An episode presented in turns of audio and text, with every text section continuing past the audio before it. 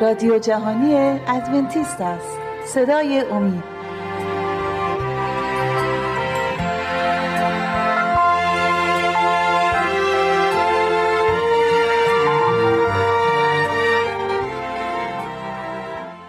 بینندگان و شنوندگان عزیز شبکه امید سلام عرض می کنم با 49 برنامه از سری برنامه های مشایق و انبیا در کتاب مقدس در خدمت شما عزیزان هستیم.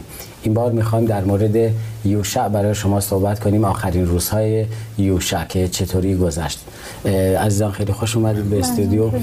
خوشحالم که دوباره با شما هستم. و همطور که مستحضر هستید امروز می‌خوایم در مورد یوشع صحبت کنیم. آخرین روزهای زندگی یوشع و آخرین سخنان یوشع که کردن. همه می‌دونیم یوشع کسی بود فرمانده جنگجو بود کسی بود که دوش به دوش موسا بود و شاگرد موسا بود و طبق برنامه هایی که از موسا یاد گرفته بود همیشه در مورد در مورد یوشع در کتاب مقدس نوشته شده که همیشه مشورت می‌کرد با خداوند و قلب بسیار خوبی داشت برای مردم خداوند.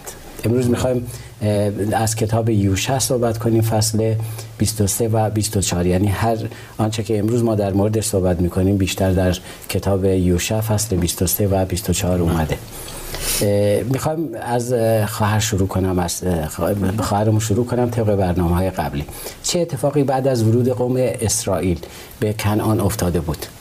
موقعی که وارد کنعان شدن چه اتفاقی افتاد؟ من میشم اگه در این مورد برای ما شما توضیح بله، داشته باشید. می‌کنم.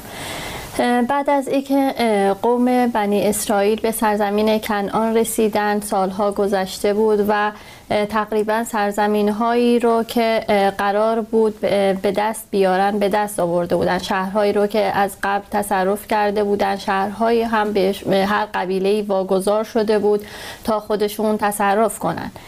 تقریبا جنگ ها و پیروزی ها هم تموم شده بود.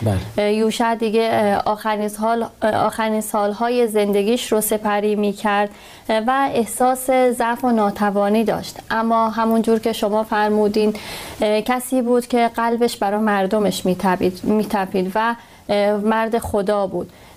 و نگرانی هایی داشت برای قومش.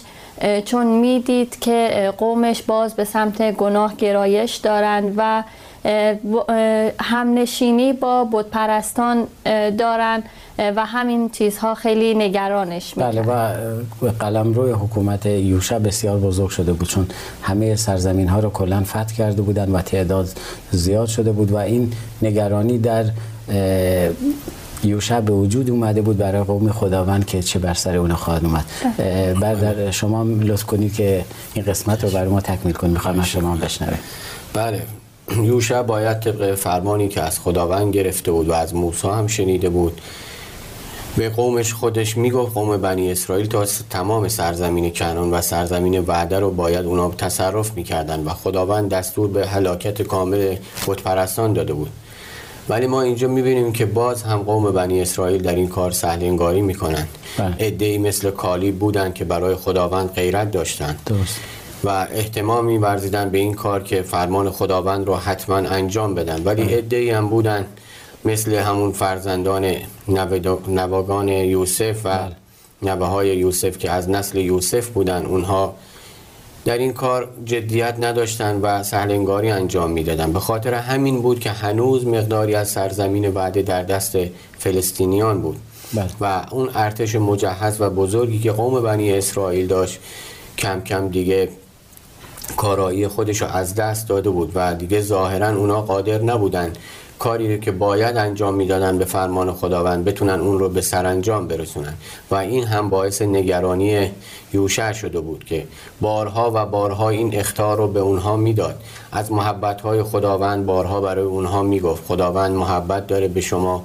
خداوند همه اختیاراتشو و اون قدرتی که داره داره استفاده می‌کنه از اینکه شما به اون وعده که داده شما رو برسونه. ولی در کنار این از تهدیدات خداوند هم می‌گفت. بله. تهدیداتی که خداوند گفته اگر اون کاری که من میگم انجام ندین قطعا کیفر اون رو می‌بینید ولی باز هم اینجا ما قوم بنی اسرائیل رو می‌بینیم که از راه های گوناگونی شیطان اونها رو فریب میده و باز هم به سمت گناه میکشونه چون راههایی که شیطان بلده راههایی هست که شاید اصلا به ذهن ما نیاد ولی از همون راه ها استفاده می‌کنه از روزنه های کوچکی که در ذهن و فکر ما میاد استفاده می‌کنه برای اینکه ما رو از خداوند دور کنه. بله من چند تا آیه رو انتخاب کردم. قرار بود از یوشع بخونیم از کتاب یوشع فصل 23 آیه 5 و 6 رو براتون قرائت می‌کنم. آیه 5 میگه یهوه خدای شماست که ایشان را از پیش رویتان بیرون خواهند راد. یعنی داره به قومش میگه همه این سرزمینایی که شکست می‌خورن یکی پشت سر هم شکست خوردن و شکست می‌خورن این کار یهوه خدایتان است. و در برابر شما از ایشان سلب مالکیت خواهد کرد و شما سرزمینشان را تصرف خواهید نمود. چنانکه یهوه خدایتان به شما وعده داده است.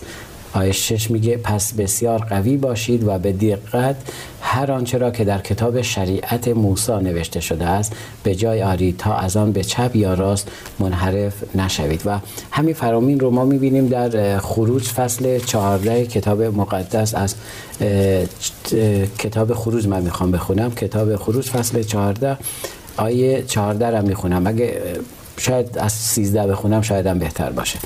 موسی در جواب قوم گفت مترسید بیستید و نجات خداوند را ببینید. این کی هستش؟ موقعی که می‌خوان از دریا عبور کنند بله. برای اولین بار که می‌خوان از دریا عبور کنن و مصریان پشت سرشان هستن و دارن اونا رو تعقیب می‌کنن. اینجا موسی داره بهشون میگه جمله های بسیار قشنگی رو داره بهشون میگه. پر از ایمان هستش و به اونا قدرت این رو میده که خداوند داره برای شما میجنگه و ببینید شما چه خدای عظیمی رو دارید.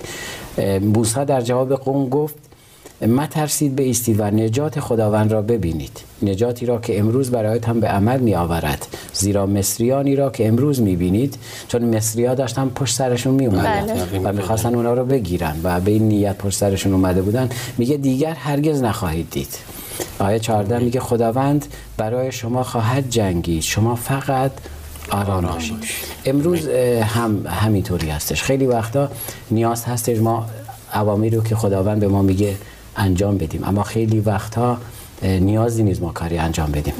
خیلی وقتا سردرگم میمونیم که ما باید چه کار کنیم. اما کلام خداوند میگه میگه فقط شما آرام باشید. آرام باشید. این من هستم دارم براتون میجنگم. و اگر کتاب موسی رو داریم ورق می‌زنیم اگر فتوحات یوشع رو داریم ورق می‌زنیم این رو باید به یاد بیاریم که اون قوم از خودشون هیچ کاری نکردن بلکه خداوند بود برای اونا جنگید از کتاب یوشع داشتم میخوندم.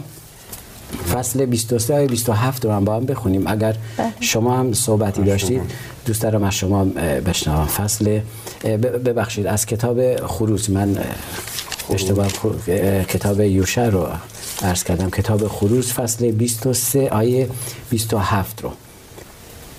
میگه اونجا وعده فتح کنعان رو داره به قوم خودش میده. میگه روب و وحشت خود را پیش روی تو خواهم فرستاد تا هر قومی را که بدان برخوری به اختشاش افکند. کاری می‌کنم که دشمنانت جملگی از برابرت بگریزند. این وعده هایی بود که خداوند داده بود به قوم بنی اسرائیل. اما در کنار این وعده ها همونطور که برادر فرمودن تهدیداتی هم دیده میشه. بله.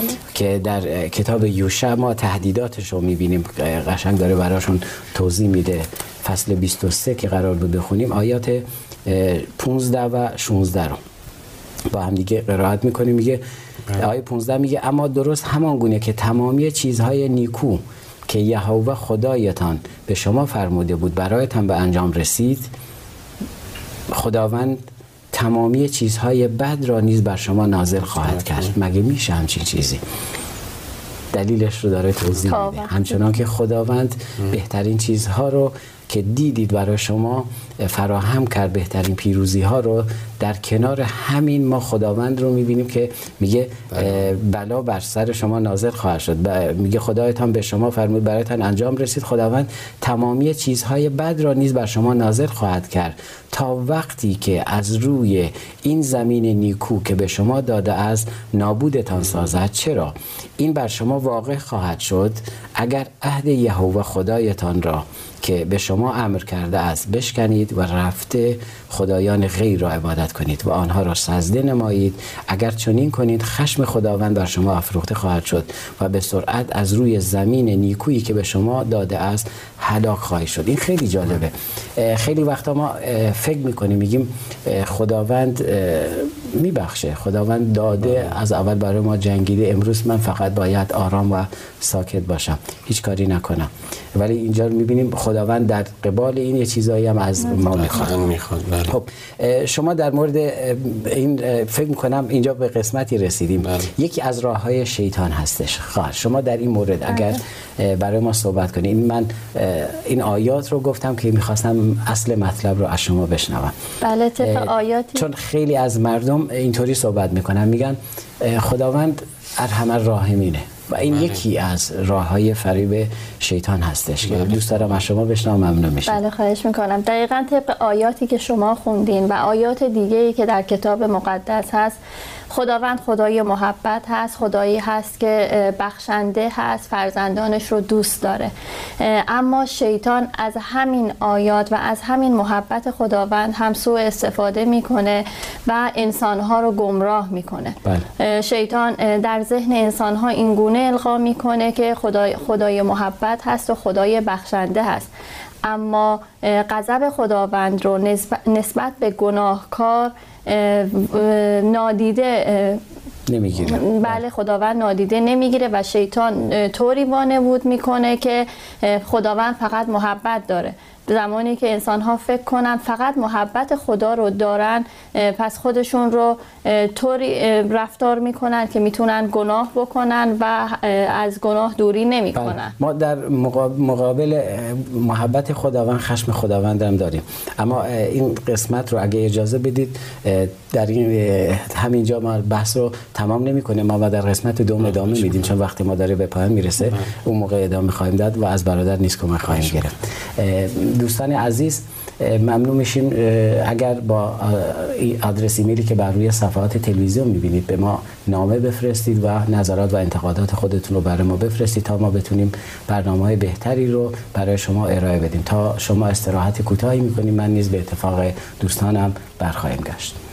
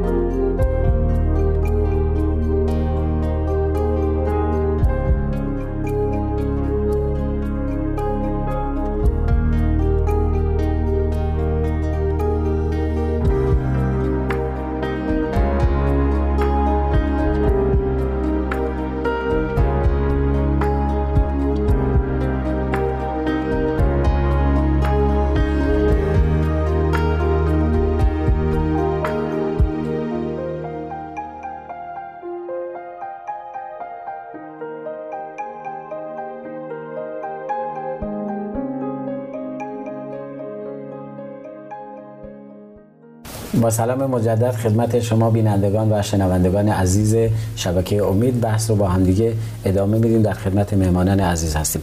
خواهر لیلا در مورد این صحبت می کردیم که یکی از ترفندهای شیطان در امروز و اون موقع هم همینطوری بود که خداوند به خداوند میگن ارحم الراحمینه اما نظر اینه این نظر شاید شخصی من باشه که خداوند اگر مهربان و با محبت هستش. خداوند خشم خداوند را باید در نظر بگیریم. اما آیا خداوند اگر محبته چرا خشمگین میشه؟ اگر خشمگین هستش خداوند چرا محبت هسته در این مورد اگر شما هم صحبت هایی دارید بفرمایید. بعدا از برادر جلیل هم حتما سوال خواهیم کرد. بله.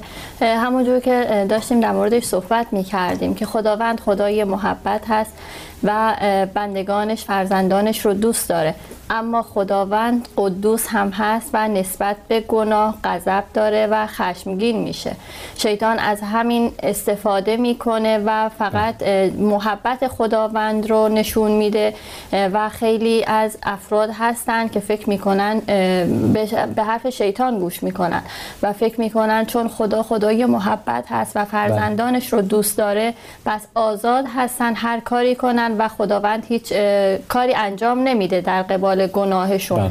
اما دقیقا برعکس هست چون خداوند نور هست و با تاریکی رو نمیپسنده و همه اینها تربه های شیطان هست. بله و مقابل اون نقطه مقابل اونم بعضی از افراد من همیشه خب بعضا میان پیش من انسان ها بعضی ها اینطوری صحبت می‌کنن که میگن من تازه گناهکارم من که نمی‌تونم دیگه به حضور خداوند برم. یعنی از جهت عکس دارن نگاه می‌کنن. بله. خداوند از من خشمگینه خداوند از من ناراحته. یعنی خشم خداوند رو می‌بینن اما محبت خداوند رو درک نمی‌کنن که آمدن خداوند آمدن عیسی مسیح دلیلی بود بر این که بله شما گناهکار هستید. این قسمت خشم خداوند رو میرسون که شما باید نمی‌تونید به حضور من بیایید. اما این قدوسیت و خشم خداوند رو میرسون. اما محبت خداوندم پشت سر اون بود که ما موقعی که گناهکار بودیم خداوند تنها فرزندش رو برای ما فرستاد که هر که به او ایمان بیاره بتونه حیاتی جدید رو بگیره. ولی این درک این قسمت برای بعضیا خیلی سخته و شیطان نیز از این قسمت استفاده می‌کنه. گاهن میاد از قسمت محبت وارد میشه.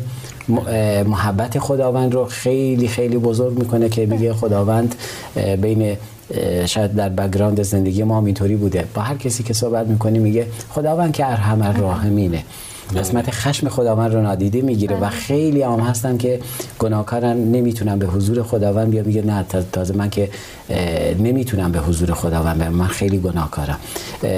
البته این دوتا باز لیول های مخصوصی داره. می‌تونیم در یک برنامه در مورد این نیز زیاد صحبت کنیم. اما دوست داریم از برادرم بشنویم ببینیم برادر جلی چه نظری دارم بله من صحبت از تهدیدات خداوند شد که شیطان اینطوری به ما القا می‌کنه که این تهدیدات رو خداوند برای اینکه ما رو به ترسونه گذاشته که ما اون کار رو انجام ندیم. اگر انجام بدیم خداوند هیچ عکس عملی نشون نمیده. یعنی به نوعی به ما القا می‌کنه که اینها فقط تهدید هست خداوند هیچ شما عملی نمی‌کنه همونطور که بله. شما گفتین در باغ عدن هم می‌بینیم که هوا رو هم به همین وسیله داشت شیطان بله. فریب داد گفت خداوند به تو گفته مزد گناه مرگ است ولی هر آن که تو از این میوه بخوری هیچ اتفاقی نمیفته یعنی و اگر خداوند گفته بود میمیرید اولین دروغ رو ما اونجا می‌بینیم بله. که میگه نه نخواهید مرد دقیقا بله. اینطوری با هوا القا کرد که هیچ اتفاقی نمیفته فقط خداوند می‌خواسته شما رو بترسونه و تهدید کرده هیچگاه بله. عملی نمی‌کنه امروز هم دقیقا همینطوری که شما فرمودین اینطوری به ما القا می‌کنه که بعضی مواقع میگه خداوند هیچ عملی انجام نمیده تهدیده و فقط اینو گذاشتن که شما بترسید و انجامش ندین و بعضی مواقع هم طوری القا میده که دیگه ما گناهکار هستیم میگه خداوند شما رو نمیبخشه یعنی میاد هم محبت و هم تهدید خداوند رو وارونه برای ما جلوه میده یعنی بسته به موقعیت و بسته به بله. اون شخص که در کدوم قسمت یه ذره شک داره اون بله. قسمت رو میاد اجرا بله. می‌کنه زمانی که ما هنوز گناه نکردیم. یک جور به ما القا می‌کنه. وقتی که گناه رو انجام دادیم کاری می‌کنه که دیگه ما توبه نکنیم. به سمت خداوند نریم. شما به نکته خوب اشاره بله. کردیم موقعی که گناه نکردیم میگه خداوند ارحم الراحمین بله. پس گناه هم بکنی هیچی نیست. اما موقعی هم که گناه می‌کنیم در توبه رو میبنده بله. میگه خداوند نه خشمگین از شما و خداوند قدوس نمی‌تونی دیگه. بله. راه چاره ای نداری. همون فریبی که به بله. فرشته های تو آسمان هم داد. گفت دیگه خداوند شما رو نمیبخشه. من بله. با خداوند بهتر نشست و برخواست هستم من می‌دونم خداوند گناهان شما رو نمیبخشه و باعث شد فرشتگانی که می‌خواستن توبه کنن و به بله. سمت خداوند بیان جلوی اونها رو هم گرفت بله. بله. بله. ولی ما در اینجا می‌بینیم که خداوند قوانینی اگر گذاشته برای انسان ها فقط و فقط برای سعادت ما هستش بله. چون گذاشته این قوانین رو گذاشته که سعادت ما تضمین بشه ما با نگهداری این قوانین با نگهداری احکام خداوند داریم. سعادت و آینده و اون ملکوت خودمون رو با ایمانی که به مسیح آوردیم داریم تضمین می‌کنیم و به اون نجات قطعا خواهیم رسید. بله ممنون از توضیحات بسیار خوبتون. خواهر یوشع قبل از مرگش هر کسی قبل از مرگش سخنهایی رو خواهد گفت یا موقعی که داره از یک گروهی جدا میشه بهترین مهمترین صحبت رو در قالب شاید یک وصیت نامه یا صحبت هایی که نوشته میشه به عزیزانش میده. و یوشع نیز همچنین بود. در مورد سخنان یوشع قبل از مرگش اگر شما صحبتی دارید برای ما بگید ممنون میشیم. بله. ببخشید.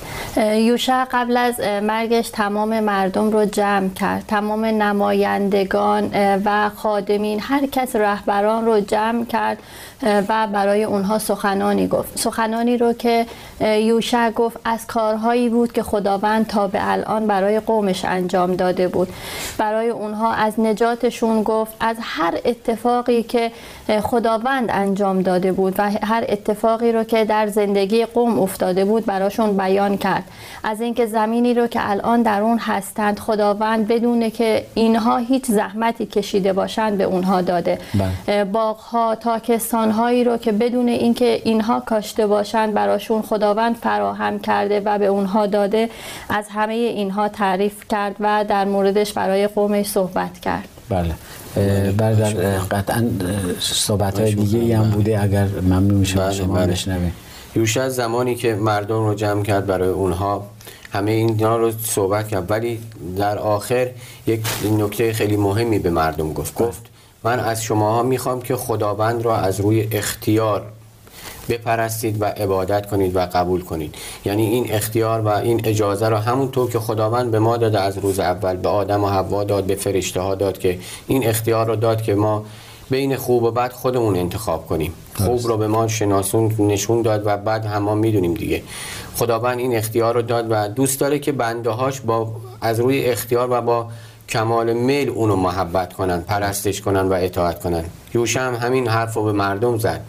گفت که شما اول فکر کنید بسنجید خوب و بد رو تشخیص بدید و اون خوب و بدی که من دارم بهتون میگم مشخص است.